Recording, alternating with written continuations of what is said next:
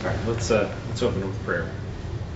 Heavenly Father, uh, Lord, we just uh, thank you for once again allowing us to come together to worship you, to study your word, to to learn about who you are and the things that you do.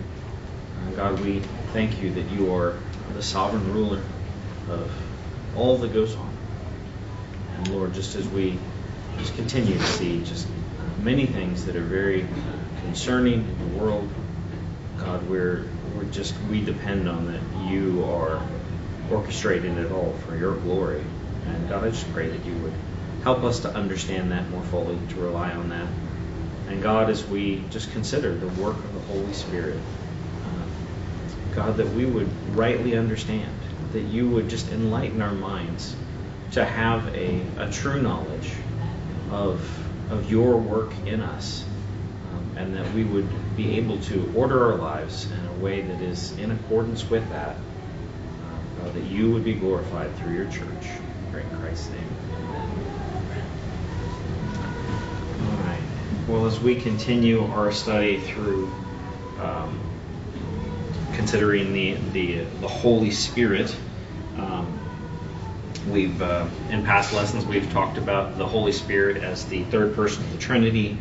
Talked about the Holy Spirit's work uh, during the Old Testament period of time, uh, during the life of Jesus, um, and we also have talked about in the conversion of sinners, uh, just the inability of man and the necessity of the Holy Spirit to come and um, and rescue us from that um, that state of inability and darkness. This morning we're going to talk about uh, the Holy Spirit as a teacher. Uh, the Bible has quite a bit to say about that. Um, shortly before Jesus was arrested, um, he spoke to his disciples about the Holy Spirit, and one of the things that he told them was that the Holy Spirit would teach them. Just to grab a, a few highlights from that section in the Gospel of John. Um, 1426, Jesus says, But the Helper, the Holy Spirit, whom the Father will send in my name, he will teach you all things and bring to your remembrance all that I have said to you. And then in 1526, he says, But when the Helper comes, whom I will send to you from the Father, the Spirit of truth, who proceeds from the Father, he will bear witness about me. And then in John 16, verses 13 and 14, he says, When the Spirit of truth comes, he will guide you into all the truth, for he will not speak on his own authority, but whatever he hears, he will speak, and he will declare to you the things that are to come. He will glorify me, for he will take what is mine and declare it to you. So, as we consider these things, Jesus um, identifies the Holy Spirit as the Spirit of truth. Um, that's you know a, a, an idea of like that there's that there's knowledge content there. There's there's truth being communicated, um, and He's guiding people into the truth. Um, he is sent by the Father to teach uh, he bears witness about Christ and glorifies Christ. Uh, he speaks from God and declares things that are to come. Um, and he brings the words of Jesus to remembrance. So he's doing all of these teaching actions. Um, now, in, in this particular section, I think these things apply specifically to the disciples, um, who then recorded in Scripture the things that they were taught uh, but we see that the Holy Spirit acts as a teacher. So it's just the disciples they had they had lived this life with Jesus, and I mean one thing in particular is like when they would later be writing about what Jesus taught them. You know, the Holy Spirit would make sure that they had those things brought to mind. Um, the Holy Spirit, do you think the Holy Spirit acts in a similar way uh, with respect to just all believers? Any thoughts on that? Does the Holy Spirit teach us? I think uh, I mean it's it's sometimes hard to you know to, to pinpoint exact things, but oftentimes I know I've had the experience of in a certain circumstance just a passage of scripture coming to mind um, that you know it's just like you know why did that suddenly come to mind? It just is really applicable here and um, I think think you know that's that's probably a you know a work of the Holy Spirit reminding me of the things that I have been taught from Scripture. Um, I think we want to be careful about going too far and uh, having the Holy Spirit giving us fresh revelation. Um, but uh, but I think that the Holy Spirit is active in the things that we have learned from Scripture, but might be kind of buried in the recesses of our memory. The Holy Spirit is active in us to to bring those things to mind. Um, the Bible is pretty explicit about the, uh, the Holy Spirit teaching us believers in general.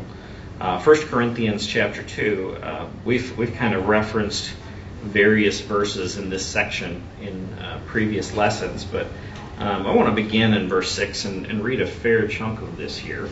1 Corinthians chapter 2, beginning in verse 6. Paul says, Yet among the mature we do impart wisdom, although it is not a wisdom of this age or of the rulers of this age, who are doomed to pass away. But we impart a secret and hidden wisdom of God, which God decreed before the ages for our glory. None of the rulers of this age understood this, for if they had, they would not have crucified the Lord of glory. But as it is written, what no eye has seen, nor ear heard, nor the heart of man imagined, what God has prepared for those who love him. These things God has revealed to us through the Spirit. For the Spirit searches everything, even the depths of God. For who knows a person's thoughts except the Spirit of that person which is in him? So also no one comprehends the thoughts of God except the Spirit of God. Now we have received not the Spirit of the world but the Spirit who is from God, that we might understand the things freely given to us by God. And we impart this in words not taught by human wisdom, but taught by the Spirit, interpreting spiritual truths uh, to those who are spiritual. So when we consider this passage here, um, the rulers who put Christ to death, they didn't understand. But we do understand, right? as Christians. Um, I mean, he's he's addressing the Christians that are in Corinth, but I mean, it applies to all Christians in all ages. We do understand these things. We understand these spiritual truths. We understand um, the things that um, that relate to salvation. Uh, we have been taught by the Spirit so that we understand the things freely given to us by God. Um, you know, right after that in the passage, it talks about those who are unable to understand these things uh, because they are, um, they're, you know, they're because the, basically because they're not Christians. They don't have the Spirit in them, uh, and these things are basically just foolishness to them. Um, when we consider this, I mean, it, this is this is something that we have, and it's something that uh, Paul explicitly prays for. Um, in, uh, in his letter to the Ephesians. Um, he is very explicit uh, in that passage, Ephesians chapter 1, uh, beginning in verse 16. He says, I do not cease to give thanks for you, remembering you in my prayers, that the God of our Lord Jesus Christ, uh, the Father of glory, may give to you the spirit of wisdom and of revelation and the knowledge of Him, having the eyes of your hearts enlightened so that you may know what is the hope to which he has called you, what are the riches of his glorious inheritance in the saints, and what is the immeasurable greatness of his power toward us who believe, according to the work of his great might. And we'll stop there. But um, again, you see like similar language to what you see in in First Corinthians uh, of speaking of the things that God has given to us, the the, the great benefits of salvation. Um, so Paul is praying that the Ephesians uh, would be enlightened to understand the truths of their salvation. So how does that happen? How is it that they are enlightened? I mean, just according to Paul's prayer, what's involved there?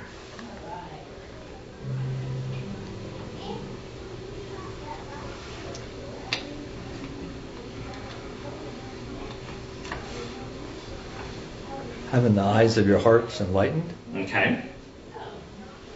Is there a is there a source to that?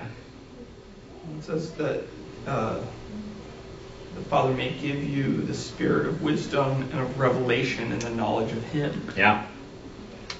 So it's a spiritual thing, right? Yeah. I mean, it's presumably. I mean, it's like the ESV at least puts a capital S there, so uh, assuming they're interpreting that correctly, it's you know, it's that's the Holy Spirit. Um, but I mean, I think we can infer that anyway. Um, but it's it's something that like it doesn't just happen naturally. Uh, naturally, when we look at the things of God, they're going to be foolishness to us. But the Spirit um, is uh, works in us to cause us to understand these things. He teaches us. Now, when we consider these things, does this normally happen? How, how, how does this normally happen for the Christian? Does this normally happen just when you're, you know, just going about your day? Um, or is there a means that God uses uh, when He's working by the Spirit in your life? Maybe maybe not the best way to phrase the question. No, I'd say he does that through his word. Right. Yeah.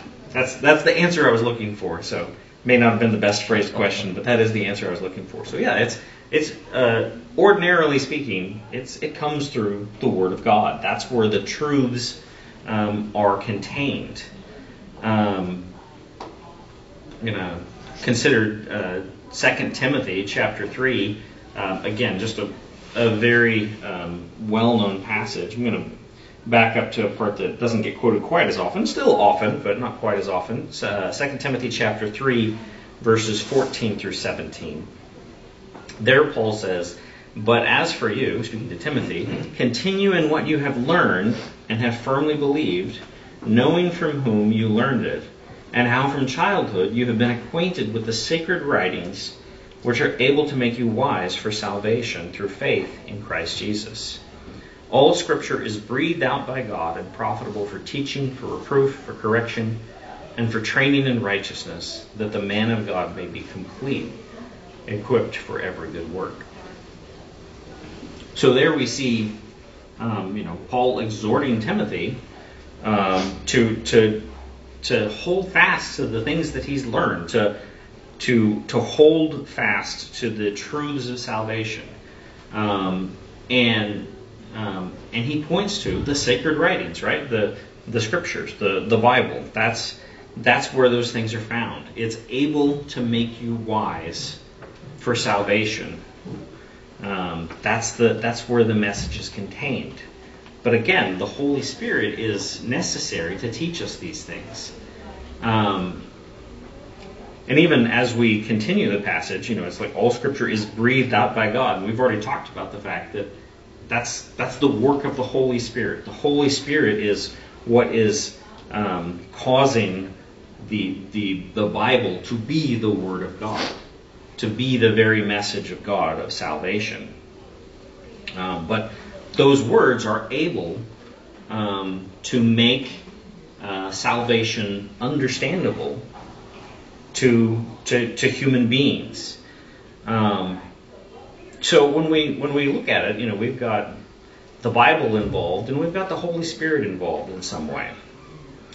Now, it's not always clear um, how the the the truths in Scripture and the active work of the Holy Spirit as we read Scripture are related to each other. Um, when we read the Bible, we have to interpret it. Um, we have to to uh, come to a correct understanding of what the Scripture teaches.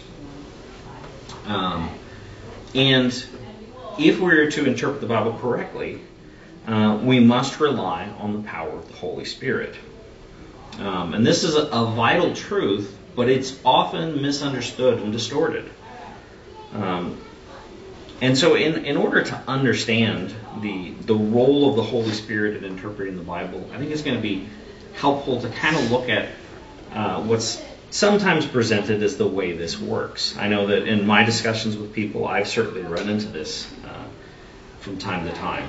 Um, one way of, of expressing it is is kind of the idea is that yes, we should study the Bible, uh, but we don't need uh, to you know to learn how to study the Bible. We don't need to uh, follow certain principles. Uh, we don't need rules of interpretation. We don't need to consider things like, you know, genre and, you know, things like that. We don't need to consider grammar. Really, what we should do is we should just read the Bible and just whatever impression we get, well, that's what the Holy Spirit is teaching us.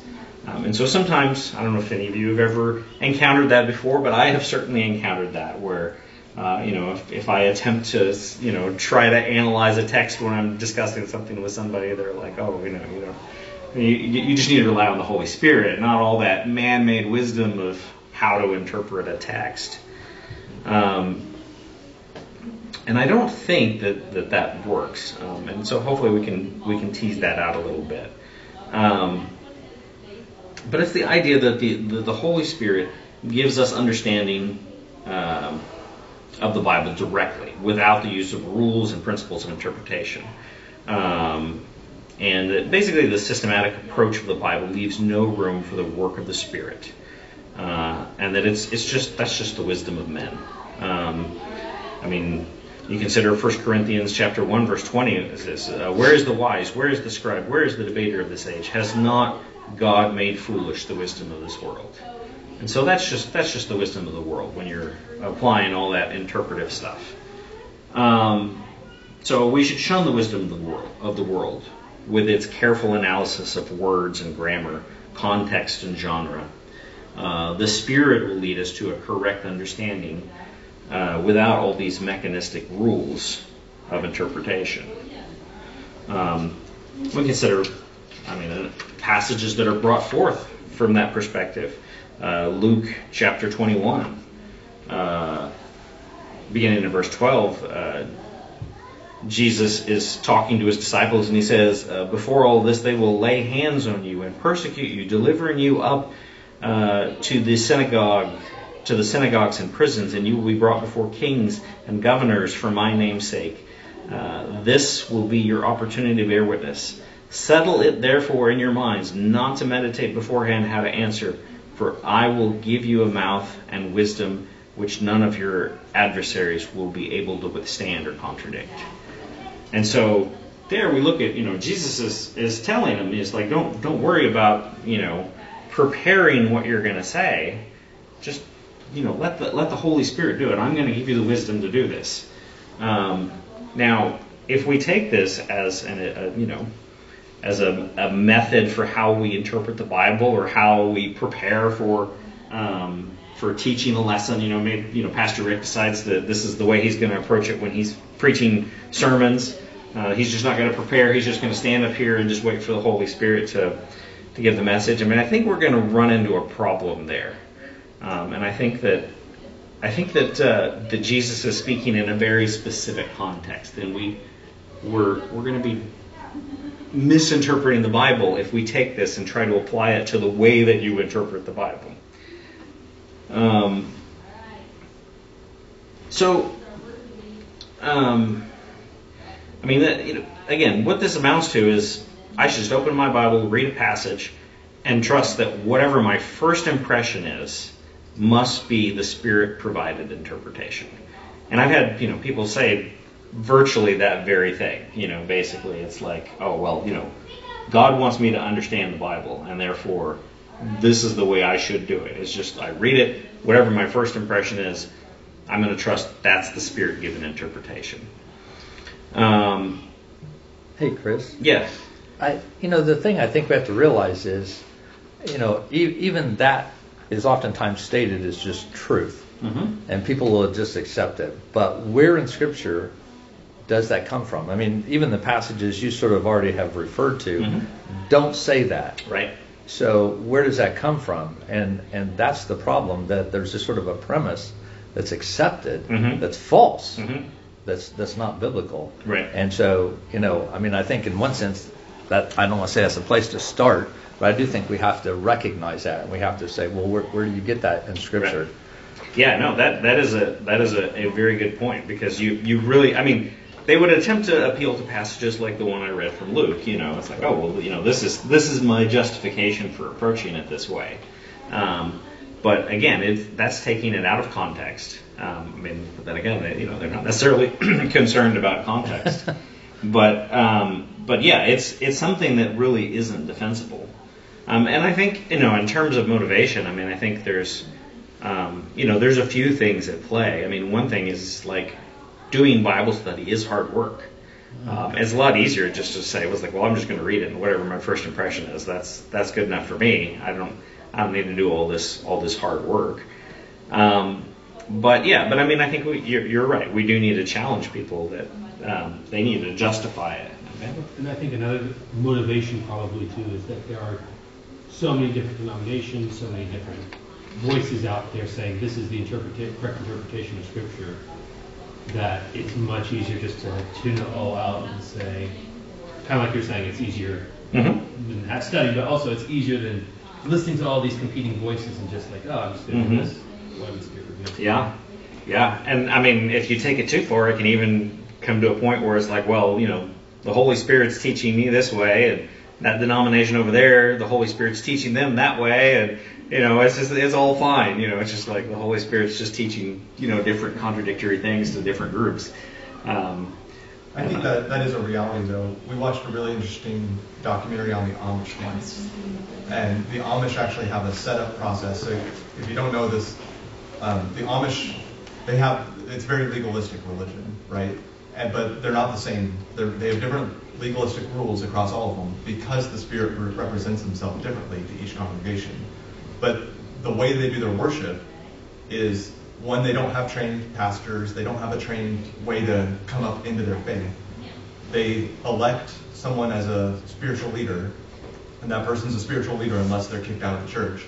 But that person who's going to preach that Sunday is from a small pool of, of men that lead that church, that local congregation. They come together Sunday and they pray together before the, the service and they elect someone to do the sermon, and that person does an hour and a half based on whatever they come up with in 15 minutes. Hour and a half, like it's a it's a regulated. You have to preach for an hour and a half in Old German, and they have to come up with what it is without preparing beforehand, and they just use what the Spirit gives them. Mhm. I mean, it's not an intent to to to really they, they really believe the spirit's going to lead them in that but that's they're okay with it being different because they believe the legalism and the spirit's going to guide them to what the right rules are Mhm. and it can be different and they're okay with that right. because yeah. they don't believe there's a solid truth there, Right. it's relative truth from one to the next Yeah, yeah, and I, you know, and that type of thing, it sounds very pious, right? And it's like, oh, well, we're not we're not depending on our own wisdom. We're just we're just depending on the Spirit, um, you know. And it sounds very pious, and you know, things that sound pious can can persuade people. Um, you know, and when you consider, like, you know, if you've ever like looked at like how to study the Bible, and you know, ever like read a book on that or or something, that um, it can get really complicated, and it's like it's there's all these um, you know, all these principles and rules you're supposed to attempt to apply, and it's like, you know, and like almost none of them are absolute, where it's like, yeah, this kind of applies here, but in this circumstance it doesn't because of this, and you know, and you got to work through all this, and and you know, to a lot of people, not only can it be like very hard, but it can just it can just sound so unspiritual. It can just like, well, you're just you're just you know, reducing the Bible to this text that we have to analyze and, and try to you know mechanistically get things out of. And you know and that can be very off-putting for people. Um, and it just sounds so much more pious and spiritual if we just eh, we just go with whatever um, you know the first impression is so definitely I mean there's there's reasons why that approach um, is is favorable. Um, I mean, you can even have more sinister reasons why that type of approach is favorable. And sometimes people um, they just want to believe what they want to believe, or they want to teach whatever false doctrine they want to teach. And um, if you you know if you have consistent rules for interpreting the Bible, then it becomes much harder for them to defend their position. Where if they can just say, well, that's what the Spirit tells me the Bible says then it's like, how are you going to argue against that? So, yeah. And and it's interesting because you know you can pull out a couple of verses and try to make it say whatever, but then as you look at uh, scripture overall, whether it's Psalm 119 or others that talk about the Word of God and studying and knowing that Word, whether it's looking at Jewish culture in the place of education and Mhm. studying the scriptures and you know, Paul, as you know, his studies, Mhm. uh, even as a Jew, you know, it, it just would totally contradict Mhm. that kind of thinking. So Right. there's a much weightier evidence on the other side of Mhm. things, but it definitely is way harder. I mean, that's probably the hardest thing I've ever done is, is study the Word of God. Right. It's- it's just- Yeah, it, it takes it takes a lot of work. Yeah. And we're gonna we're gonna look at a, a few passages that, that definitely challenge uh, this notion um, about how you approach Scripture. Um, let's see here. So, um, one passage um, that, that's, that's kind of interesting in relation to this is uh, is something that, that John says in First John. Um, so in First John chapter two, um, I'm going to look at 20 and 21 first, and then we're going to jump up to 26 and 27. These are related here. Uh, beginning in verse 20, uh, John says, uh, But you have been anointed by the Holy One, and you have all knowledge. And I write to you not because you do not know the truth, but because you know it, and because no lie is of the truth. And then beginning in verse 26, I write these things to you about those who are trying to deceive you. But the anointing that you uh, that you received from him abides in you, and you have no need that anyone should teach you. But as his anointing teaches you about everything and is true and is no lie, just as it is taught you, abide in him. So there, John, again, we, you know, we're bringing the Holy Spirit into this. The Holy Spirit is, um, you know, we all as Christians have an anointing. We have the Holy Spirit dwelling in us. Um, and John is saying, well, you know, you don't, you don't have need of teachers because the Holy Spirit is there. Now, you might stop and ask the question, it's like, well, then why are they reading this letter from John? I mean, isn't isn't he teaching them? Uh, I mean, they shouldn't need that, right? If if we take it as simply as like, well, I just I've got it all down. I you know I don't I don't need any teaching. Um, so we know it can't mean that, right? Because then I mean even John wouldn't be saying these things. Um, and when you consider, and we're gonna we're still gonna talk about First John two, but I just want to just briefly mention Ephesians uh, 4, 11 and 12. Uh, Paul says, and he gave apostles, or he, and he gave the apostles, the prophets, the evangelists, the shepherds, and the teachers to equip the saints for the work of ministry, for the building up of the body of Christ. And so there, Paul is saying that God gives, among other things, teachers for the building up of the body of Christ. So clearly we can't say that what John is saying is like we just don't need teachers at all. We just read the Bible and whatever whatever it seems to say to us, uh, that's good. So what do you think? What do you think John is talking about here when he says that you you have this anointing and you don't need anybody to teach you? Has anybody ever considered that? Well, I would go back to verse 26. Mhm. It says, I write these things to you about those who are trying to deceive you. It, Mhm. It's talking about using discernment. It's, it's the Spirit guiding you in discernment Right. as to what is being taught.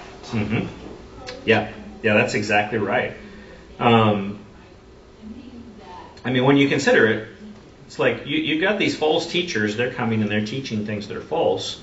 Um, what if they do something that is something that actually people do today?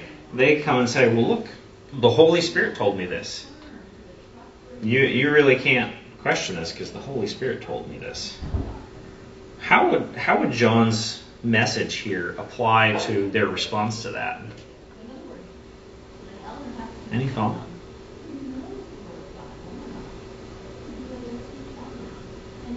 Can anybody claim it's like I alone am getting messages from the Holy Spirit? That I alone have the Spirit, so you just have to listen to what I say? No, because we all have the Spirit, right? We all have the Spirit that is guiding us in our understanding, that is teaching us. Um, and so, for somebody to come along and basically say, "Well, I've got this special message from the Spirit," um, it's, it's like, "Well, I've got the Spirit too," and that doesn't match up with what God has already said. Um, that's you know that is basically the way we should be approaching it. Uh, these false teachers can't just come and override things and say, well, I have the authority of the Spirit to do that. Because we all have the anointing, we all have the Spirit, and should be able to, to discern error um, as long as we're diligent to study Scripture. Um, and then by the power of the Holy Spirit, we're going to understand Scripture and we're going to be able to refute the, the false teaching that comes our way. Does that make sense? Is that? Yeah. Um, so, um, God has provided teachers, um, and you know we've talked about like different approaches that teachers might take. Is there any command as far as how teachers are to prepare? Can anybody think of anything? What about 2 Timothy 2:15? There, uh, Paul is speaking to Timothy as a teacher, um, and he says, uh, 2 Timothy 2:15, "Do your best to present yourself to God as one approved, a worker who has no need to be ashamed, rightly handling the word of truth." Now we could find all sorts of um, things in this passage. Um, and the first thing, does it sound like Timothy should just relax and let the Spirit provide the interpretation? No. No, he's, he's to be a worker, right? Um, he's to do his best or be diligent. Um, Is there a possibility of not handling the word rightly? Yeah. I mean, that's, from Paul's perspective, that's a real possibility, right? You might not handle um, the word of the word of truth rightly. And what should be your um, what should be your response if you find that you're not handling it rightly? You should be ashamed. You should be ashamed. That's exactly right. That's, I know I've, I've harped on this in previous lessons. Um, I'm not I'm not in this series, but in previous lessons, I know I've, I've harped on it because it's it's a I think it's a huge problem in the church is that people don't understand that. Um, I have just encountered so many Christians who um, I've spoken to them after I heard them teach something that was an error, and have talked to them afterwards and shown them the error, and they came to the conclusion that I was right, that what they had taught was an error. And then they just, just dismissed it as like, yeah, it's no big deal though. It's like, eh, eh, oops, you know, whatever. Um, and sometimes even like heard them repeat the error later. Um, and so it's, I mean, I, my experience is like when I found out when I find out that something that I taught was wrong, I feel terrible, and I want to tell people, it's like I said that before, I was wrong. Okay, this is this is the right way. Um, and so, I mean, I, I, think again that's kind of an aside, but um, that's the way we should view uh, the word of truth. Uh, that we need to handle it rightly, and it's work. It's hard work. Now, it's not excluding the Holy Spirit. Um, the Holy Spirit's still very much involved. Apart from the Holy Spirit, we're just gonna we're gonna mess it up. We're gonna we're gonna talk a little bit more about that in a minute, but um, but we still have to do the work. We still have to do the you know all the hard work of working through it, trying to interpret it properly. Um, this notion is further supported in the book of Hebrews, um, looking at chapter five, Hebrews chapter five. Uh, beginning in verse 11. Uh, there he says, uh, About this we have much to say, and it is hard to explain, since you have become dull of hearing. For though by this time you ought to be teachers, you need someone to teach you, again, the basic principles of the oracles of God. Excuse me. You need milk, not solid food. For everyone who lives on milk is unskilled in the word of righteousness, since he is a child. But solid food is for the mature, for those who have their powers of discernment trained by constant practice to distinguish good from evil. So, how is the person who lives on milk described?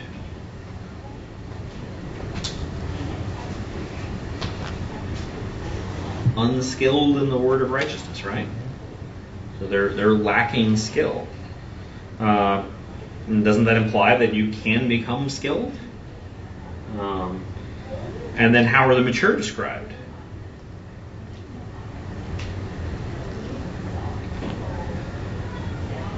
Having the powers of discernment. Yeah. Their powers of discernment are trained with constant practice. I mean, it's just, it's, again, it's work. It's any notion that you can just, just like approach the Bible, just open it up, it's like, yeah, that's what it says. Okay, yep, that's my interpretation. I'm not going to work on it. It just doesn't fit these passages. Um, It's interesting it's to distinguish good from evil. mhm. You know, you see that sense of right and wrong and truth and error Mhm. and stuff that we've sort of forgotten today. Yeah. You know, we want to talk more about opinions and what Mhm. you believe and Yeah. those things. But Yeah, that's a that's a very good point. I mean, some of the emphasis today on on being respectful for other people's uh, perspectives is is a is a needed reminder of, of things that are true. I mean, and then the Bible teaches those things as well. You know that we're, um, you know, Paul tells Timothy to, you know, try to correct people with gentleness and with, with respect. I mean, that's um, those are important things. But um, it has gone to a large degree too far the other way, where everybody's viewpoint is equally valid, um, and it's not just that I should respect, you know, different people in their different perspectives, but that I should basically affirm that what they're saying is true, even if it's contradictory to what somebody else says or what you know what you know to be true. Um, and so, yeah, it's it's really good to have just a solid understanding of like there is objective truth. There is there is right and wrong. There is good and evil, and you have to be able to distinguish those things and come to a firm conclusion on those things. So, yeah, definitely.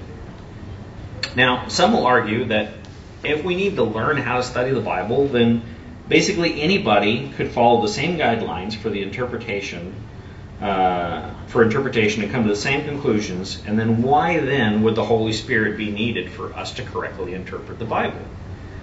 Doesn't that just remove the Spirit from the whole process? If it's if it's all this studying and proper use of rules for interpretation, um, you know, doesn't doesn't that just make the you know just take the Holy Spirit out of the whole equation? Um, and from this perspective, they would say the meaning of the Bible must be beyond the scope of what can be learned through principles such as grammar and genre. Um, and and that can sound very pious. You know, it's like, oh well, yeah, the Bible is just it's beyond what you can understand with with the principles of of, uh, of grammar and genre. Um, and it sounds like it's maintaining a very high view of Scripture. Uh, but I would argue that it's too low a view of Scripture. Um, know, we've we talked about this passage. I think it was last week, 1 Corinthians two fourteen, and we were kind of in this section earlier today, um, where it says, uh, "The natural person does not accept the things of the Spirit of God, for they are folly to him, and he is not able to understand them because they are spiritually discerned." And so here we clearly see that there's a distinction between those who don't have the Spirit and are not able to understand the things of the Spirit of God, and those who do have the Spirit and are able to understand. Um, and even though the Scriptures are not um, explicitly referred to, I mean, I think everybody can agree that when it talks about the, the things of the Spirit of God, that that's it includes the, the you know what we find in the Scriptures. Um, so I'm going to argue that we can understand this verse in one of two ways. Um, either there is something about the scriptures that makes them unintelligible to the natural man, or there's something about the natural man that makes the scriptures unintelligible to him. Does that make does that, does it, I know that's that's a lot of words there. Does that you clear on what I'm saying there? That when we when we look at this passage, 1 Corinthians 2:14, we can either say that there's something about the scriptures that in themselves they are just unintelligible to the natural man, or that there's something about the natural man that makes the scriptures unintelligible to him. Is that distinction clear? Is everybody following that? Okay. So the first option implies that the Bible doesn't really contain the spiritual truths that we need to know. At best, they're present in a hidden way, almost as if they're encrypted or in a, or in a code. Um, the Holy Spirit then comes along and provides a way for us to decipher the code. Uh, or perhaps these truths are not contained in the Bible at all. Perhaps the Spirit communicates these things to us directly, but chooses to do so while we're reading the Bible. I mean, those are kind of the approaches you might take, where, where, you know, there's something about the Bible where it's just like it can't really be understood, and you need the Holy Spirit to come and just give you that information that isn't really there in the Bible. The second option is this perspective that these spiritual truths are actually in the scriptures and that nothing is needed to grasp them other than a proper understanding of how to interpret the text. In this view, the problem of failing to understand the scripture rests on the person reading them, not on the scriptures. Our laziness, our bias, our desire for that which is sinful, our fear of our fellow man, our rebellion, and a host of other failings cause us to misunderstand what we read. Sometimes it's accidental, sometimes it's willful, but in the end, the problem lies with us and not with the Bible. Yeah, I think another part which maybe was included in what you said is the fact, our finitude. The fact that. I'm sorry. Our finitude, Mm-hmm. the fact that we're, there's spiritual truths there, but they're about an infinite God and we're finite people. So some of that we just can't grasp. Right. Yeah. In that way. Yeah, that is that is a, a good point as well. That um, yeah, we we're, we're, we don't have infinite knowledge and wisdom, um, and so like there's there's things that the Bible teaches that are just beyond our ability to fully grasp. We can only kind of get the fringes of them. Um, but I, I think um, that a proper understanding is to realize that there's nothing in a sense, lacking in the scripture, as if it's some kind of coded book or something that contains hints of spiritual truths, but you know, it just kind of prompts the Holy Spirit to then come in and actually feed the spiritual truths to us. I think these spiritual truths are there, contained in the scripture, uh, and that the problem lies with us. That's why the Holy Spirit is necessary for us to understand the Bible, not because of a lack of truth in the Bible, but because of our distorting what the Bible teaches. Sometimes accidentally, sometimes intentionally. Um, that, but that really, it's like the Bible is there; it contains it all. Um, I mean, not all knowledge, but everything that God intended us for, intended for us to have in Scripture, um, and that it's our failings um, that make it where we have difficulty understanding the Scripture. And if we don't have the Holy Spirit, then we're never going to overcome that. We're always going to misinterpret what the text actually says. And I'm sure that many of you have seen that when you talk to unbelievers, where what the Bible says can be just as plain as can be, and they just they just completely reject it. Um, but the uh, but even for the Christians, like even with our remaining corruption, um, we're still going to be misinterpreting the Bible in many ways and the Holy Spirit has to come in and prompt us to, to you know, to to shun our sinful desires, to to overcome that laziness, to actually work to to try to understand it properly, and just make our minds work um, more like they were designed to work, rather than as they are in the fall. Uh, ben, are you? Yeah, um, I, I, I think a, a helpful point to put on with this with this too is that the Spirit can work through common grace also to give even unbelievers mm-hmm. uh, something of an understanding of the mm-hmm. Scripture. I think that's important to remember too, because sometimes there are there are people in the church mm-hmm. who aren't actually saved, and they can say some really great things sure. and understand some really great portions of Scripture. Sure. And that's the Spirit working in them to a certain extent through common grace. Mm-hmm. Um, but uh, but yeah, just as long as we hold on to that a little bit don't say that. Yeah. Sure. Yeah. No. That's that's that's a that's a, uh, a, a good thing to add to the discussion. Yeah. That um, that people who don't have the Spirit still do interpret some of the Bible correctly, Um, and uh, yeah, that is common grace um, because, uh, you know, man is made in the image of God, uh, a rational being who thinks um, and is able to interpret things. Um, and it's, I mean, it's darkened by sin, but it's not completely erased by sin. Um, and God, in His common grace, preserves man at a level where even without having the Holy Spirit, is still able to properly interpret things in the Bible. So that's a that's a good observation. So, um, just to just to back this up a little bit, just rather than just like my assertion of like I think this is the right way to view it. Um, let's look at John chapter eight. This isn't specifically with the scriptures, but it is with the Word of God in a in a more direct sense, I guess. Uh, John chapter 8, beginning in verse 42, uh, Jesus said to them, If God were your Father, you would love me, for I came from God, and I am here. I came not of my own accord, but He sent me. Why do you not understand what I say? It is because you cannot bear to hear my word. You are of your father the devil. Uh, your will is to do your father's will. He was a murderer from the beginning and does not stand in the truth, because there is no truth in him. When he lies, he speaks out of his own character. For he is a liar and the father of lies. But because I tell the truth, you do not believe me. Which one of you convicts me of sin? If I tell the truth, why do you not believe me? Whoever is of God hears the words of God. The reason why you do not hear them is that you are not of God. Um, so when we consider that passage, it's like, why did the people that Jesus was speaking to not understand uh, what he said? Was it because he was speaking in code? I mean, sometimes Jesus did speak in a way that was difficult to understand, but uh, very frequently he would say things very plainly, and they just refused to accept what he was saying. Um, and Jesus' explanation is, "You can't hear my word. You you are um, you're not of God.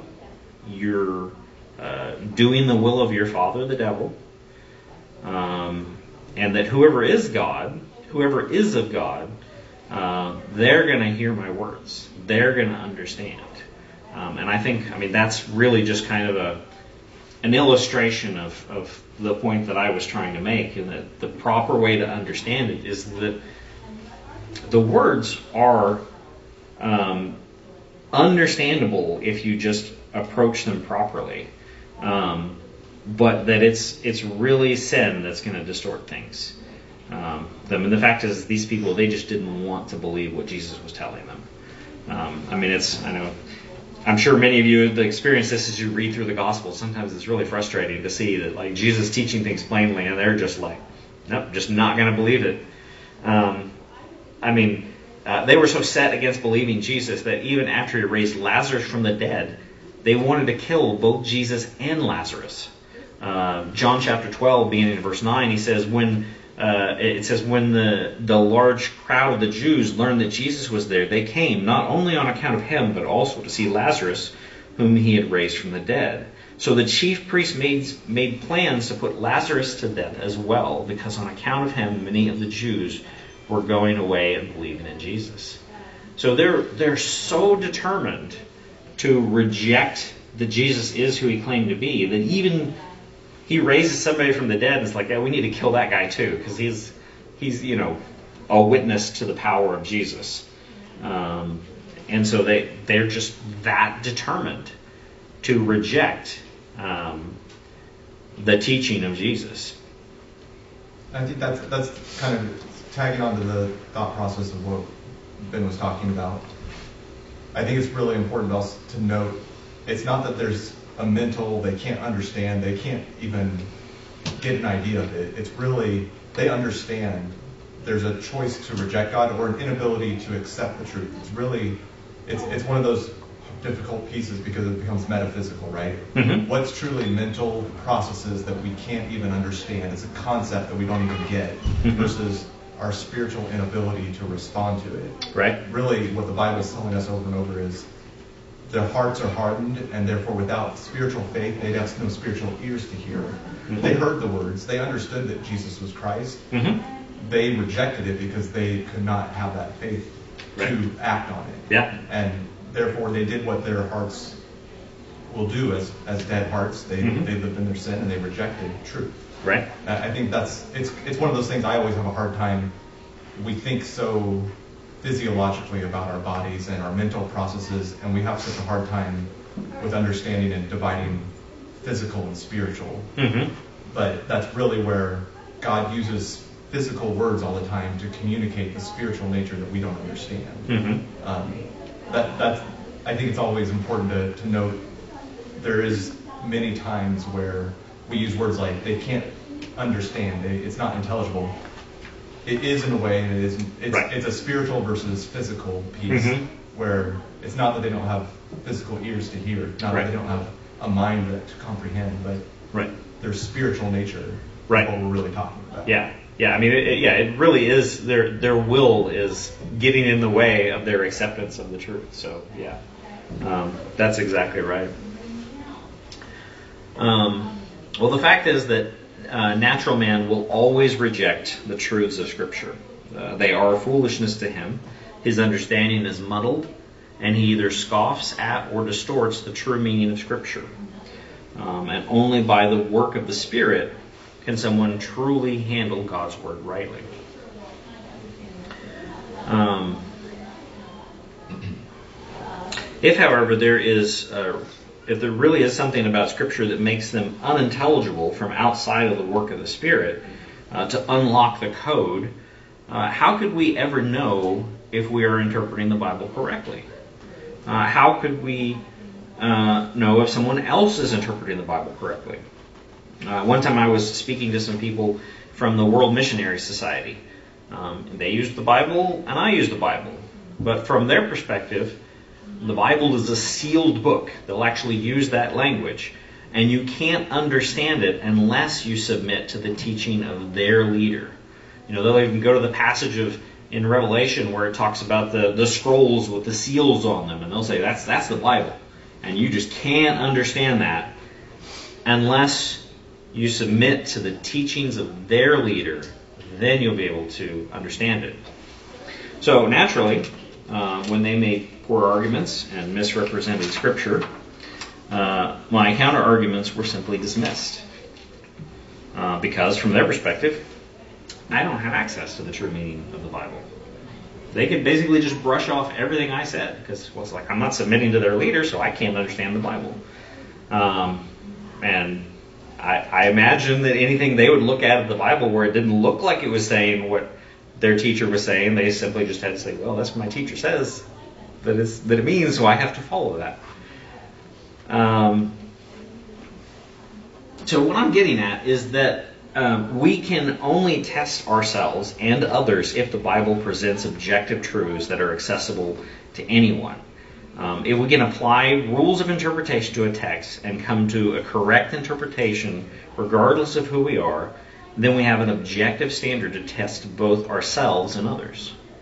Um, if, on the other hand, the meaning must be unlocked by the Holy Spirit, um, everyone will claim the Spirit's authority for all the contradictory meanings that people come up with. Uh, with an objective standard, disagreements over interpretations can be worked out by a rigorous application of the principles of interpretation. And that is when bias and other failings are brought into the light.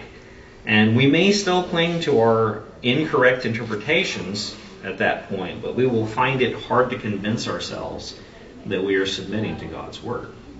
I mean, that's that's the I think that's the way it has to work for us as Christians to even have debates amongst ourselves. I mean, certainly like when we're debating non-Christians, but even debate, debates amongst ourselves, we have to have a, a perspective that it's all there in the Bible, um, and that the Holy Spirit's working in all of us. You know, we, you know, good Christian charity, um, and that like in the end, if we have a disagreement, it's because somebody is, you know, some level of sin is preventing them from seeing the truth. But we just keep working at it with good Christian charity to try to come to uh, an agreement. Um, but we have to have um, that you know basically that that it's that objective truth is there in Scripture. Um, so is there uh, is there room for the the Holy Spirit in careful, diligent study of Scripture? Absolutely. Uh, even as Christians, our remaining sin will, will hamper our study and blind us to many of the truths that God has so graciously provided for the support of the church. Uh, we should pray earnestly that the Spirit would open our eyes, enlighten our minds, and restrain our sin, so that we can, um, so that we can truly understand um, what God's Word says. We also need to remember uh, that the Holy Spirit doesn't just teach you as an individual, but He's taught others as well. Uh, sometimes people will denigrate the study of what other people have said about the Bible, relying exclusively on their own interpretation. Uh, C.H. Spurgeon uh, saw through this error. Uh, he said, uh, It seems odd that certain men who talk so much about what the Holy Spirit reveals to themselves should think so little of what He has revealed to others. Uh, so he he caught these people in a serious inconsistency. They denigrate the teaching of others as if they were simply human wisdom, uh, while characterizing their teaching as guided by the Holy Spirit. Uh, but Spurgeon is quite right to point out that Christian teachers of the past were also guided by the Holy Spirit. Uh, I should therefore give as much attention to what others have written about the Bible as I do my own thoughts as I study the Bible. And Spurgeon goes on to say the temptation of uh, the temptations of our times lie rather in empty pretensions to novelty of sentiment than in a slavish following of, of accepted guides. A respectable acquaintance with the opinions of the giants of the past might have saved many an erratic thinker from wild interpretations and outrageous inferences. So, I mean, sure, there is a, a danger of uh, simply following uh, slavishly what Calvin said or something like that. Um, people can do that.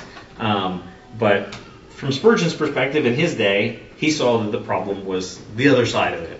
I'm just going to ignore what you know what Calvin said or what Matthew Henry said or whatever, and I'm just going to go with whatever I think when I read the Bible.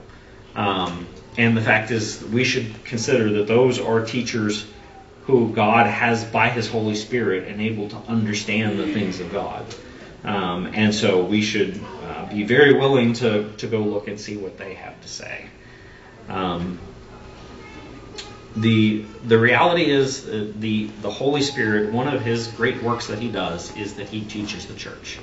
Um, he is a teacher. He is in a, in all of us. Um, we all have that anointing, um, and we don't uh, we don't need to depend on. I guess to rephrase what John said, we don't need to depend on another teacher to just tell us what the Holy Scripture or what the what the what the Holy Scriptures say, but um, we need to study it for ourselves and take into consideration what other Christians say. Uh, but trusting that the Holy Spirit is going to teach us, is going to guide us into all truth. Any final questions or comments about any of that? Yes. Um, I'm sorry, sorry, no.